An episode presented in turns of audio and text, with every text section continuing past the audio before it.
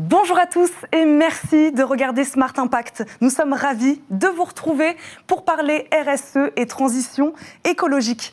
À mes côtés, Émilie Kovacs, fondatrice et rédactrice en chef d'Ecopo. Bonjour Émilie.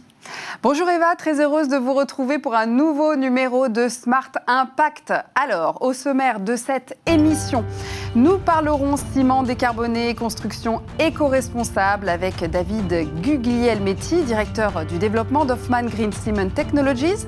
Notre débat RSE portera aujourd'hui sur l'innovation utile de la Tech for Good avec Santiago Lefebvre, euh, cofondateur de Change Now, et Dimitri Carbonel, fondateur et président de Livosphère.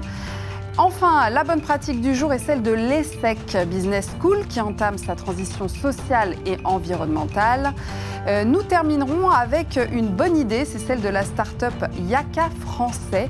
Euh, nous verrons ça tout de suite, mais d'abord commençons avec cette émission, euh, avec les, actualités pardon, d'Eva. Oui, Émilie, on commence avec un chiffre 149. Voici le nombre final de propositions remises par la Convention citoyenne pour le climat à l'exécutif hier. Cela représente neuf mois de travail et des propositions fortes, comme instaurer un crime d'écocide, afficher l'empreinte carbone sur tous les produits et services, réguler la publicité ou encore la rénovation énergétique obligatoire des bâtiments d'ici à 2040. Un bel exercice euh, démocratique qui est dans la lignée des changements profonds de notre société euh, sur l'écologie. Il s'agira maintenant pour la ministre de la Transition écologique et au président de la République de décider quelles propositions seront soumises à un référendum et lesquelles seront soumises au vote du Parlement. Notre second chiffre est le résultat d'un sondage. 8 Français sur 10 achètent des meubles d'occasion. C'est le résultat d'une étude réalisée par siteannonce.com. Les raisons des meubles moins chers, oui, mais les Français sont près d'un sur deux à adopter cette démarche pour préserver l'environnement. On en reparlera dans cette émission. Le marché de l'occasion est en pleine expansion. D'ici trois ans, il devrait peser plus de 50 milliards d'euros. Et enfin, 100 000, c'est le nombre d'emplois que voudrait créer l'UDES, l'Union des employeurs de l'économie sociale et solidaire. Des emplois dans le social ou l'écologie, secteur essentiel après l'épidémie de coronavirus. Ils ont demandé pour cela une aide financière au gouvernement. Le syndicat précise que cette aide serait bien sûr en échange d'un engagement de leur part à atteindre leurs objectifs sur l'emploi, notamment celui des jeunes qui sont, on le sait, en grande difficulté actuellement sur le marché du travail. C'est l'heure de notre invité du jour, Émilie.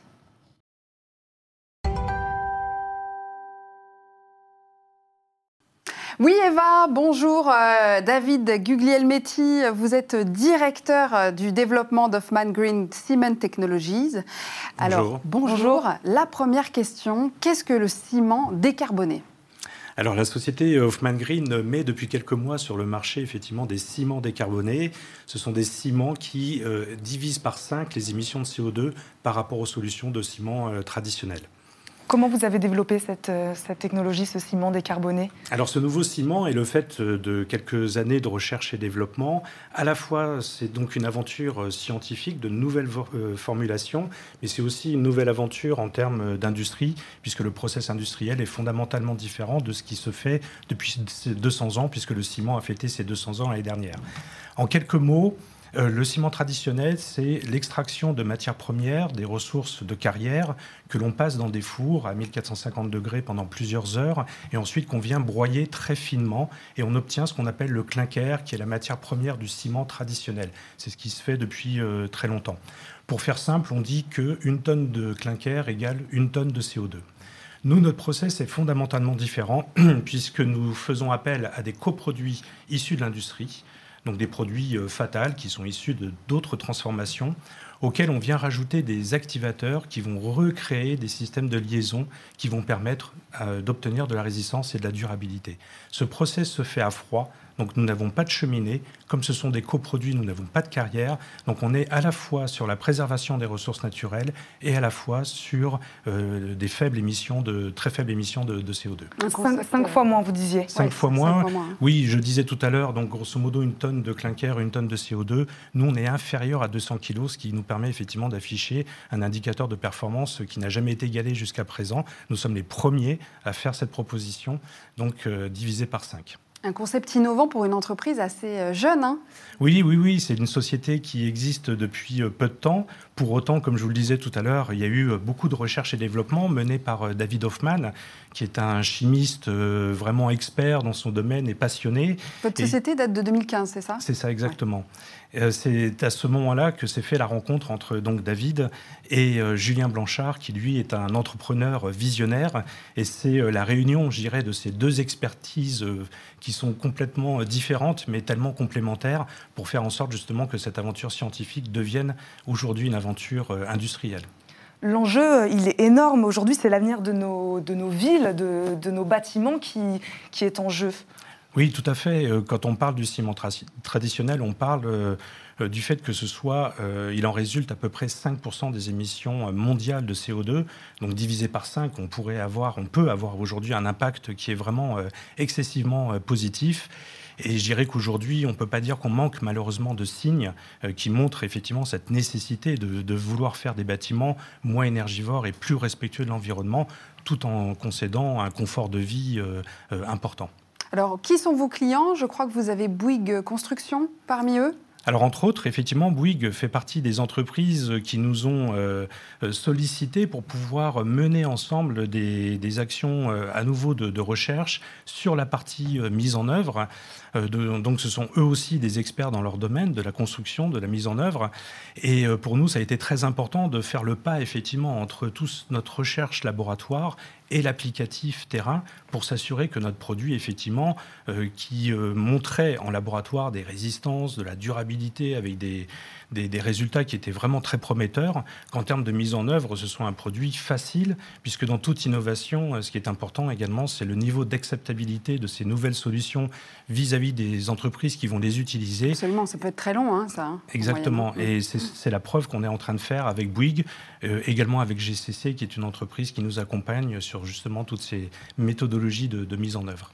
Est-ce que la crise du Covid a fait que vous avez eu plus de demandes peut-être de la part de, grosses entreprises de, bâtiments et de construction Est-ce que là, il y a un élan pour aller encore plus vers ce, vers ce ciment euh, décarboné? Alors oui, effectivement, comme je le disais tout à l'heure, c'est un des signes complémentaires, supplémentaires qui euh, doivent permettre effectivement une prise de conscience de faire autrement. Euh, nous, nous délivrons cette possibilité de faire autrement dès aujourd'hui. C'est ça qui est important. Euh, il y a beaucoup de, choses qui sont encore dans les concrètement dans vos carnets de commandes, par exemple? Est-ce que vous sentez qu'il y a, vous, chez vous, qu'il y a vraiment cet élan-là? Alors effectivement, de la part des promoteurs, des maîtres d'ouvrage, de la part des bureaux d'études environnementaux, il y a une véritable attente, effectivement, pour faire des bâtiments qui soient euh, sur des émissions de carbone euh, excessivement réduites. Et, donc, on est très sollicité aujourd'hui, hein, ce qui est hyper intéressant pour une jeune entreprise, effectivement, euh, euh, par tous ces acteurs qui veulent effectivement concevoir des bâtiments euh, d'une manière différente. Oui, on voit que d'ailleurs dans la Convention citoyenne pour le climat, on l'a vu, hein, le bâtiment durable, responsable, c'est une des thématiques majeures hein, hum. des, enjeux de la, ville de demain. Vous, vous, le sentez de la part de vos salariés aussi Comment vous les impliquez dans ce, dans ce dans, ce, dans cet engagement alors effectivement, euh, euh, on a la chance d'avoir euh, une, une, aventure qui, est, qui demande beaucoup d'énergie mais qui est très exaltante. Et notamment notre première usine qui se situe en Vendée qui est connue pour être la région où le taux de chômage est le plus bas. Donc pour trouver des gens, c'est assez compliqué. Et là, nous avons carrément des gens qui spontanément viennent à nous euh, parce qu'ils trouvent qu'effectivement, il y a une beauté dans ce projet et euh, une envie de pouvoir, euh, j'y dirais, y participer. Donc ça, c'est vraiment un événement et, une Combien situation. De là aujourd'hui Aujourd'hui, on est une vingtaine de salariés, sachant qu'il y a à peine deux ans, on n'était que quatre. donc voilà, donc c'est une aventure qui va très très vite, très très vite. Vous avez un site de production actuellement en France, un site opérationnel? Voilà, donc on a un premier site, donc qui se situe en Vendée, très prochainement, nous allons construire un deuxième site euh, donc sur le, sur au même endroit. Euh, tout ça pour répondre justement à des carnets de commandes qui se remplissent euh, assez vite et même plus rapidement que ce qu'on avait imaginé. Donc on, fait en sorte de pouvoir avoir les capacités de production en adéquation avec ce marché. Et notre plan stratégique est de monter une troisième usine très prochainement également région parisienne, puisque la région parisienne reste, j'irai un creuset d'activité bâtiment qui est très très important. Donc Première étape, façade atlantique. Deuxième étape, l'île de France. Ça, c'est notre plan stratégique, je dirais, à 4 ans, qui, a, qui est possible, qui a été rendu possible notamment par notre introduction en bourse euh, puisque nous avons levé 75 millions d'euros, euh, ce qui nous permet justement d'envisager euh, très sereinement la possibilité de pouvoir grossir et faire face à ces demandes du marché. Ça date de, l'année dernière, fin d'année dernière, votre introduction en bourse? Oui, ça date de 2019. et donc, je crois que c'est la, la plus grosse entrée en bourse depuis sa création sur le second marché depuis 2014. Je crois qu'on est l'introduction en bourse la plus importante. Aujourd'hui, vous êtes le sixième cimentier, je crois, français. Oui, alors effectivement, notre métier euh, ben, continue, enfin reste euh, la fabrication du ciment, euh, même si ce ciment est finalement très très différent de ce qu'on a pu voir jusqu'à présent et également au niveau de notre cimenterie, puisqu'on a une cimenterie sans carrière, sans cheminée, euh, comme je le disais tout à l'heure, euh, transformation à froid. Donc même si les produits sont complètement différents, finalement, l'objectif est le même, c'est-à-dire euh, introduire ce ciment pour faire du béton qui permet de faire des bâtiments, que ce soit des immeubles de logement collectif, de la maison individuelle, des ouvrages d'art. voilà, c'est un produit, il faut savoir que le ciment, on consomme dans le monde autant de ciment que de pétrole. Donc ça fait un des produits manufacturés les plus consommés au monde. Et ce constat, vous l'avez fait il y a cinq ans. Vous n'avez pas attendu euh, là Alors même la, un petit transition écologique ou même, ou même un peu avant. Voilà, même un peu avant, puisque David, encore une fois, euh, avant sa rencontre avec euh, Julien Blanchard, était déjà dans cette recherche fondamentale de trouver des nouveaux matériaux capables de remplir ce rôle de, de, de, de, produits structurants pour le bâtiment, mais avec ce, cette faible impact environnemental. Donc euh, ça, date d'il y a quelques temps. Mais ce qui a vraiment accéléré, encore une fois, c'est la rencontre de ces deux personnalités euh, qui sont vraiment euh, experts et mm. explosives, effectivement, et qui permet à notre aventure d'aller très très vite. Et comment a été perçue votre entreprise par vos concurrents? Comment ça a été reçu alors il faut savoir que d'abord on est entouré de beaucoup de gens bienveillants, euh, beaucoup plus de gens bienveillants que de concurrents. Il faut savoir, comme je le disais tout à l'heure, que tous les maîtres d'ouvrage, euh, que ce soit des promoteurs privés, institutionnels, les bureaux d'études, les entreprises générales de bâtiments, les architectes, sont tous en demande de ces nouvelles solutions. Donc on arrive vraiment à un point nommé euh, par rapport à cette, cette attente du marché. Après, il y a des cimentiers effectivement traditionnels. Finalement, on a un objectif commun qui est de toute façon de, faire en sorte que le produit béton, qui pourrait être aujourd'hui considéré comme un produit has-been, bah, finalement de montrer que c'est un produit qui a toujours été reconnu sur euh, ces notions de durabilité et de résistance. Et nous, c'est une manière aussi de le positionner sur le terrain justement du développement durable. Donc finalement, c'est une manière de célébrer ce produit. On parle beaucoup dans cette émission hein, de RSE, bien sûr, de transition écologique, mmh. sur des secteurs qui, euh, à la base, sont peut-être polluants, mmh. mais qui veulent essayer de le devenir mmh. moins. Vous, la nature même de votre secteur d'activité, c'est quelque chose qui est, euh, en tout cas, dans cette lignée de, quelque chose de durable, d'éco-responsable. Comment euh, vous réagissez là à la crise, à cet élan de, la transition écologique? Est-ce que vous vous créez aussi peut-être de nouveaux objectifs, vous aussi, aller plus loin en termes d'impact d'impact éco-responsable? Oui, alors effectivement, notre aventure, c'est une aventure d'innovation perpétuelle. Hein. je veux dire, euh, elle a démarré il y a peu de temps, on a déjà fait beaucoup de choses, mais on est toujours dans de la recherche fondamentale en même temps euh, que l'applicatif. Et la preuve que l'on veut faire, c'est qu'on est capable de faire du ciment finalement avec plein de coproduits euh, différents. Il serait, euh, enfin, il est très important pour nous de pouvoir capitaliser sur des situations de sourcing très différents pour ne pas se retrouver pieds et mains liés avec un seul produit. Et donc aujourd'hui, on est en train de montrer qu'on est capable de faire du ciment à partir de, de laitier de haut fourneau, mais également à base de boue d'argile. Aujourd'hui, on travaille sur un matériau qui est la cendre de biomasse. Donc voilà, notre aventure, elle s'inscrit dans le temps pour avoir bah, toujours des produits nouveaux, de montrer que ce produit est capable euh, de s'améliorer en permanence. Ça, ce sont des notions qui sont très importantes.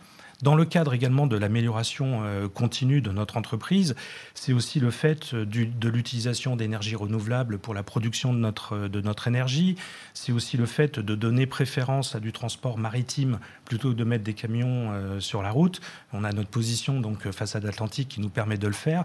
Donc à chaque fois qu'on peut prendre un levier d'amélioration qui a du sens par rapport à notre aventure, par rapport à ce qu'on veut démontrer sur le terrain. D'impact social avec la création d'emplois également en France. Exactement. Le fait de, profiter aussi et de favoriser l'économie circulaire par le fait de, de, faire le choix de matériaux de proximité. D'ailleurs, on s'adresse à des entreprises de proximité, que ce soit des Bouygues ou des GCC ou que ce soit un artisan. Ce sont des gens qui ont des agences locales, puisque le, le chantier est vraiment le produit de proximité par, euh, par excellence, puisque euh, voilà, on a chacun des envies de vivre dans des lieux différents et on a tous besoin de se loger, de se transporter, de bâtiments de santé, de bâtiments culturels. Euh, voilà. Merci beaucoup euh, d'avoir été avec nous, de nous avoir parlé de Hoffman Green Cement Technologies. Merci beaucoup. On passe à la bonne pratique du jour, Émilie. Oui, Eva, la bonne pratique du jour est celle de l'ESSEC Business School. Cette école de commerce réputée située à Cergy a rendu publique sa feuille de route détaillant sa transition sociale et environnementale une démarche qu'elle présente comme stratégique, qui a pour but d'apporter des réponses à la hauteur des enjeux environnementaux et sociaux. C'est un nouveau positionnement qui s'appelle Together. Oui, exactement, Eva. C'est le nom euh, qu'a donné, donné, cette école à sa nouvelle euh, ligne de conduite, construite en concertation avec l'ensemble des parties prenantes et portée par son directeur général. Together vise à transformer en profondeur l'école dans toutes ses dimensions, euh, enseignement, recherche, mais aussi vie dans ses campus. Une démarche radicale donc elle est radicale. Oui, l'école euh, déclare Together est une démarche de transition euh, qui se veut radicale dans sa capacité de transformation de l'école. Elle ajoute la crise du Covid-19 a largement confirmé les limites du fonctionnement actuel de nos sociétés et a renforcé l'impérieuse nécessité de redéfinir nos priorités, nos modèles économiques et nos organisations. Et l'école soutient aussi 50 projets de transformation. Exactement. Parmi eux, l'ESSEC assure par exemple que dès la rentrée 2020, tous les étudiants de formation initiale suivront un enseignement obligatoire sur les enjeux climatiques. Un nouveau MOOC climat et entreprise sera également lancé en septembre. Par ailleurs, l'ESSEC s'engage aussi à diminuer de 25% son empreinte carbone dans les trois années à venir. Il s'engage aussi à proposer une alimentation plus locale et plus saine dans ses points de restauration restauration et encore à développer des activités d'éco-citoyenneté. Un programme riche. Merci euh, Émilie. C'est l'heure de notre débat responsabilité sociétale et environnementale des entreprises.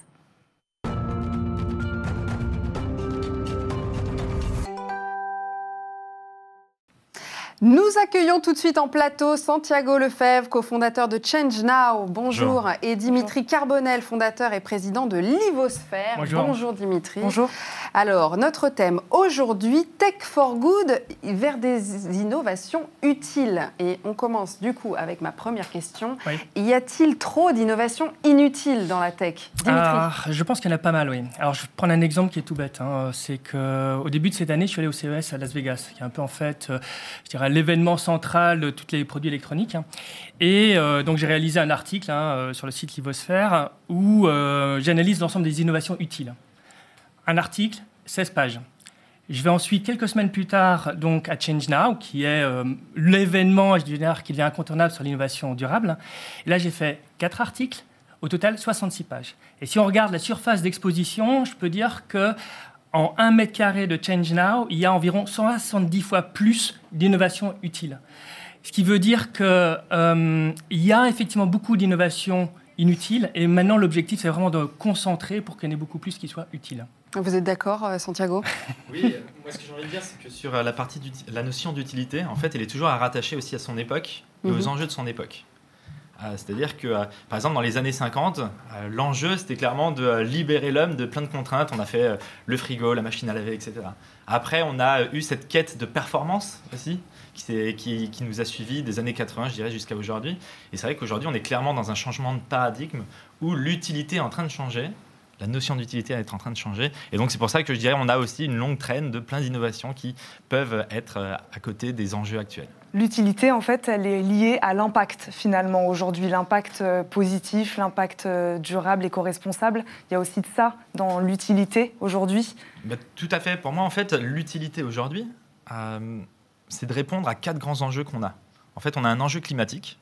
Donc voilà, quelles sont les, les innovations qu'on peut mettre en place pour réduire les émissions de CO2 on a les enjeux qui sont liés à la finitude des ressources. C'est-à-dire on consomme plus de deux planètes par an. aujourd'hui. Qu'est-ce qu'on peut mettre en place pour développer l'économie circulaire, pour créer des meilleures gestions de ressources? Le troisième, c'est sur la biodiversité. clairement, on, est dans un crack aujourd'hui de biodiversité. Qu'est-ce qu'on peut mettre en place pour sauvegarder et régénérer les écosystèmes? Et le dernier, pour moi, c'est clairement dire, les enjeux humains qu'est-ce qu'on peut faire pour, que, euh, pour développer à la fois, on va dire, le côté inclusif, solidaire, mais également l'éducation, la, santé. Voilà, c'est ça les enjeux qui, pour moi, aujourd'hui, sont d'utilité euh, publique et d'utilité tout court. Et, euh, et, je dirais, et ça, ça ne remet pas du tout en cause le fait qu'il faut avoir des business models durables derrière. Mais c'est juste, on fait du business et de l'innovation pour un bien commun. Et donc la tech euh, va, là-dedans, la tech for good euh, commence, vous, vous, le voyez dans Change Now, qui est un événement consacré euh, aux innovations positives pour la planète que vous avez lancé il y a, trois ans. Et, donc comment vous les repérez, ces innovations? Alors, la, la, bonne nouvelle, c'est que des innovations utiles, il y en a plein dans le monde. Il y en a plein. Euh, et, on peut pas, il y en a tellement qu'on ne peut pas nous les, repérer tout seul, tout seul, Donc on a un réseau de partenaires, de, quelques centaines de partenaires qui sont des incubateurs, des investisseurs, des, des réseaux comme, euh, ou des fondations comme la Solar Impulse Foundation, qui nous envoient euh, des, des, signaux sur qu'est-ce qui est en train de bouger sur le territoire. Et nous, après, on, on les met en avant et on les accompagne. Quelques exemples de tech utiles d'innovation utile Alors euh, oui, il y en a plusieurs. Il y a par exemple euh, Resortex, par exemple, qui font en fait des, euh, filaments hein, qu'on peut mettre sur du textile. Et l'avantage que ça, c'est qu'il y a une grosse problématique de réutilisation de, de vêtements.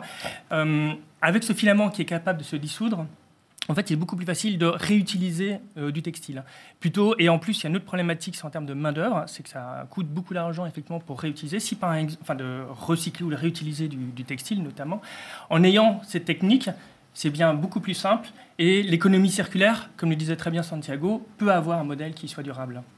Vous aussi, vous l'avez vu, ce changement ces dernières années, que les, innovations... Euh, euh, vont dans ce sens-là, obligatoirement. Enfin, en tout cas, il, faut, il, faut aller, il faut y aller. Quoi. Bah, en fait, je rejoins le point de, Santiago, c'est la question d'utilité. C'est-à-dire qu'au départ, on dit bah, utile, utile pourquoi? Pour gagner de l'argent, pour faire plus de buzz.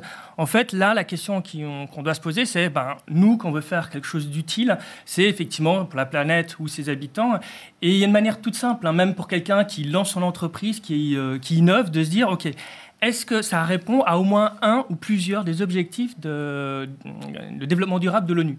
Si ce n'est pas le cas, il y a peut-être quelques, quelques, questions à se poser. Ça ne veut pas dire qu'il faut avoir que des innovations utiles. Hein. On n'est pas dans une société uniquement utilitariste. Heureusement, il y a de la peinture, de l'art, de la culture. Il y a plein de choses qui sont, entre guillemets, pas utiles, euh, sans sens, dans le sens peut-être euh, qu'on disait là, qui sont très importantes. En revanche, il y a aussi beaucoup d'innovations inutiles qui servent à rien. Et là, je pense que c'est essentiel de les réduire. Vous, chez Livosphère, donc c'est un cabinet de conseil, hein, euh, vous accompagnez vos, clients euh, vers ces innovations euh, utiles, justement? Oui, vraiment l'objectif, c'est d'une part, de partir des problématiques des, entreprises. Ensuite, c'est plus le rôle d'un architecte, en fait, hein, d'imaginer des solutions, euh, à la fois pour utiliser euh, des technologies comme l'IA, l'IoT, etc., mais en les utilisant de manière intelligente, et pour aboutir ensuite à des solutions euh, qui soient opérationnelles dans le temps. Et là, je travaille beaucoup, notamment sur la mise en place d'une plateforme d'économie circulaire, justement pour mettre en place ou utiliser la technologie au bénéfice justement de justement des objectifs, d'avoir une vraie utilité pour la, pour la société. La tech, ce n'est pas un secteur très polluant de base, si? Dans tous les cas, la tech, euh, en fait, toute activité est polluante de base. Euh, aujourd'hui, maintenant, le, le, tech, si on dit que la tech, c'est le digital, euh, plus particulièrement, ce qui pour moi en fait n'est pas forcément la bonne définition puisque tech c'est plus large que ça encore. Mais si on s'attache au digital, je crois, oh, ça a déjà dépassé l'ensemble de l'impact, enfin l'impact de l'ensemble du trafic aérien lorsqu'il était à son maximum avant, euh, avant le Covid. Euh, donc oui, en soi, c'est très polluant. Euh, il y a maintenant aussi beaucoup d'innovations qui, qui s'attachent à essayer de résoudre ça, à voir comment est-ce qu'on réduit l'impact du digital. Parce que voilà, comment est-ce qu'on réduit le fait qu'un mail, ça soit 20 grammes de CO2 en moyenne, par exemple donc voilà, ça c'est en train de se mettre en place. Et puis après, il y a aussi la question de savoir si, euh, comme ce qu'a annoncé Microsoft, on réduit et en plus on, compense. Voilà, et après on supprime, c'est ça. Oui, parce que euh, typiquement, d'un côté, les, innovations technologiques peuvent effectivement consommer beaucoup, hein, notamment par la création, euh, que ce soit de l'IA, parfois la blockchain aussi peut consommer de l'énergie. La question, c'est qu'est-ce qu'on en fait? Si par exemple j'utilise de l'IA pour euh, réduire fortement ma consommation d'énergie pour le chauffage dans ma maison, pour réduire la climatisation, là, effectivement, ça a du sens. Si je, l'utilise pour autre chose, là, ça n'en a pas. Et je reprends un autre exemple en termes de pollution. Euh, quand j'étais au CES, il y avait notamment une chatière avec une reconnaissance faciale pour chat. Donc, c'est complètement inutile, on consomme, on pollue pour rien. Bon. Maintenant, si on utilise cette technologie hein, pour euh, associer avec des caméras thermiques et qu'on les met, par exemple, dans un élevage de cochons, et qu'on est capable d'identifier quels sont les cochons qui sont malades, et juste de guérir cela et de pas mettre des antibiotiques ou picouser l'ensemble des cochons avec des antibiotiques. Ben là, pour le coup, ça a un vrai sens. Ou, et on peut le faire aussi avec des drones dans le domaine, par exemple, des champs, pour réduire très fortement la quantité de pesticides qui est utilisée. Donc là, ça a du sens. Donc il faut toujours se poser la question de, OK, je mets en place une innovation, d'avoir, est-ce que cette innovation répond vraiment au problème? Est-ce que je ne suis pas en train de créer une usine à gaz? Et de l'autre côté, quel est l'impact positif que ça peut apporter? Et c'est ça qui permet de dire, est-ce qu'elle pollue ou pas euh, les technologies ou les innovations. Et ils se les posent ces questions en ce moment, ceux qui innovent euh, en tout cas, pas mal d'innovateurs se la, posent. Euh, c'est poussé sur, enfin, c'est une tendance de fond. C'est-à-dire que même les investisseurs se la posent aussi. De plus en plus de fonds cherchent justement à investir dans des, dans des projets qui, qui, ont du, qui sont porteurs de sens comme ça. Et d'ailleurs, ce qu'on a pu voir aussi sur les derniers mois, c'est qu'il il y a une fidélité plus grande des investisseurs pour les projets avec des critères ESG. Donc ça aussi c'est intéressant à voir, c'est que c'est porté à la fois par les innovateurs, par des grands groupes, par des investisseurs, et après, bah, comme on a vu avec aussi la, convention citoyenne, par, le, par tout le monde. Et juste euh, une initiative que je trouve qui est très intéressante, c'est euh, Roxane Barza qui est à la tête de Station F, mmh. qui a décidé que ces critères-là étaient indispensables pour rentrer en tant que start-up au sein de Station F. Et donc, c'est un point qui est central. Donc, ça veut dire qu'effectivement, entre guillemets, on shift, on bascule vers effectivement ce monde-là. Ce sera le mot de la fin. Merci beaucoup à tous les deux d'avoir euh, débattu avec nous aujourd'hui. Merci beaucoup. Nous allons vous présenter la bonne idée du jour.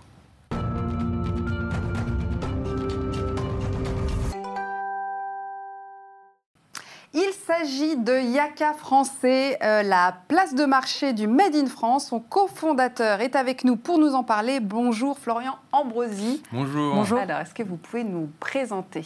Merci de me recevoir. Donc effectivement, donc euh, Yaka Français, donc c'est une place de marché donc du Made in France. On a créé cette plateforme justement pour promouvoir le savoir-faire français pour garder tous nos talents, pour conserver l'emploi euh, en France et surtout pour finalement faciliter euh, la recherche et l'acquisition en fait, de produits fabriqués en France. Parce qu'aujourd'hui, c'est assez difficile, c'est très marketé pour des choses qui ne sont pas forcément faites en France. Et donc là, on a voulu rassurer justement l'ensemble des clients pour pouvoir euh, voilà, proposer du produit français. Donc, Sur quel type de produit? Voilà, aussi bien de la mode, de la décoration d'intérieur, de l'accessoire, du mobilier. Euh, également aussi, euh, on va arriver bien sûr sur tout ce qui va être univers un peu de luxe et on va entamer tout doucement également la gastronomie. Le Made in France, c'est important hein, de soutenir ça, surtout dans cette période-là, on a vu ah, Surtout en ce moment, effectivement, enfin, on voit bien avec l'histoire de tous les masques qu'il y a eu, mais euh, on se rend compte que voilà, toute la filière, par exemple, si on reste sur la mode, la filière textile a besoin en fait, de, tout le monde en fait, pour pouvoir survivre. Et voilà, toute la, il, faut, il faut acheter français justement pour voilà, pour euh, faire vivre la France et euh, relancer l'économie. Relancer, l'économie et puis avoir un impact positif aussi, euh, durable, responsable. Effectivement, c'est le, le, dernier point aussi. Le, le Made in France, c'est du consommer local finalement. Après, acheter proche de, de chez soi. c'est pour ça qu'on a mis en place une barre de recherche en fait sur notre site CIACA français. Où on peut retrouver en fait les produits qui sont autour de, chez nous et justement éviter euh, des transports à gogo, qu'un jean ait fait trois fois le tour du monde avant, d'arriver chez nous et finalement en quelques kilomètres ou centaines de kilomètres malgré tout, on peut avoir des vêtements de très bonne qualité et des produits de très bonne qualité et, avec un impact, un impact carbone euh, très faible.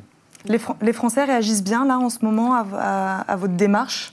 En tout cas, ils sont, on, a, un très bon retour. Euh, Aujourd'hui, euh, on a encore, on sent qu'il y a encore un petit peu de mal, en tout cas sur certains produits. Euh, peut-être une question de prix, euh, effectivement. Le prix est un petit peu plus élevé, mais malgré tout, tout ça, ça justifie par les droits de l'homme qui sont respectés en France, voilà, le, les normes également françaises qui sont disponibles. Donc voilà, donc effectivement, il y a un petit impact, il y a un engouement, et on, voilà, on sent quand même que, que ça arrive. Donc là, vos projets pour les prochains mois alors les prochains mois, c'est vraiment de, donc d'élargir la gamme. Euh, on va lancer également des pop-up stores un peu dans toutes les grandes villes de France. Euh, donc on commencera probablement par Paris, mais l'idée c'est d'aller voilà d'aller pour aller à la rencontre, d'aller à la rencontre de, justement donc des clients et surtout de d'amener en fait les, les vendeurs, les fabricants de, de, chaque région, justement la rencontre en fait de ces, de ces clients-là, et donc voilà, de limiter encore plus l'impact carbone, parce que là il n'y a même plus de transport en fait, finalement ça sera presque de la vente en physique. Merci beaucoup, Florian Ambrosi, cofondateur de Yaka Français. Merci. C'est déjà la fin de votre émission Smart Impact. Eva, on se retrouve demain pour de nouvelles solutions. Tout à fait, demain à 13h30 et 20h sur Bismart. À demain, Émilie, et à très vite.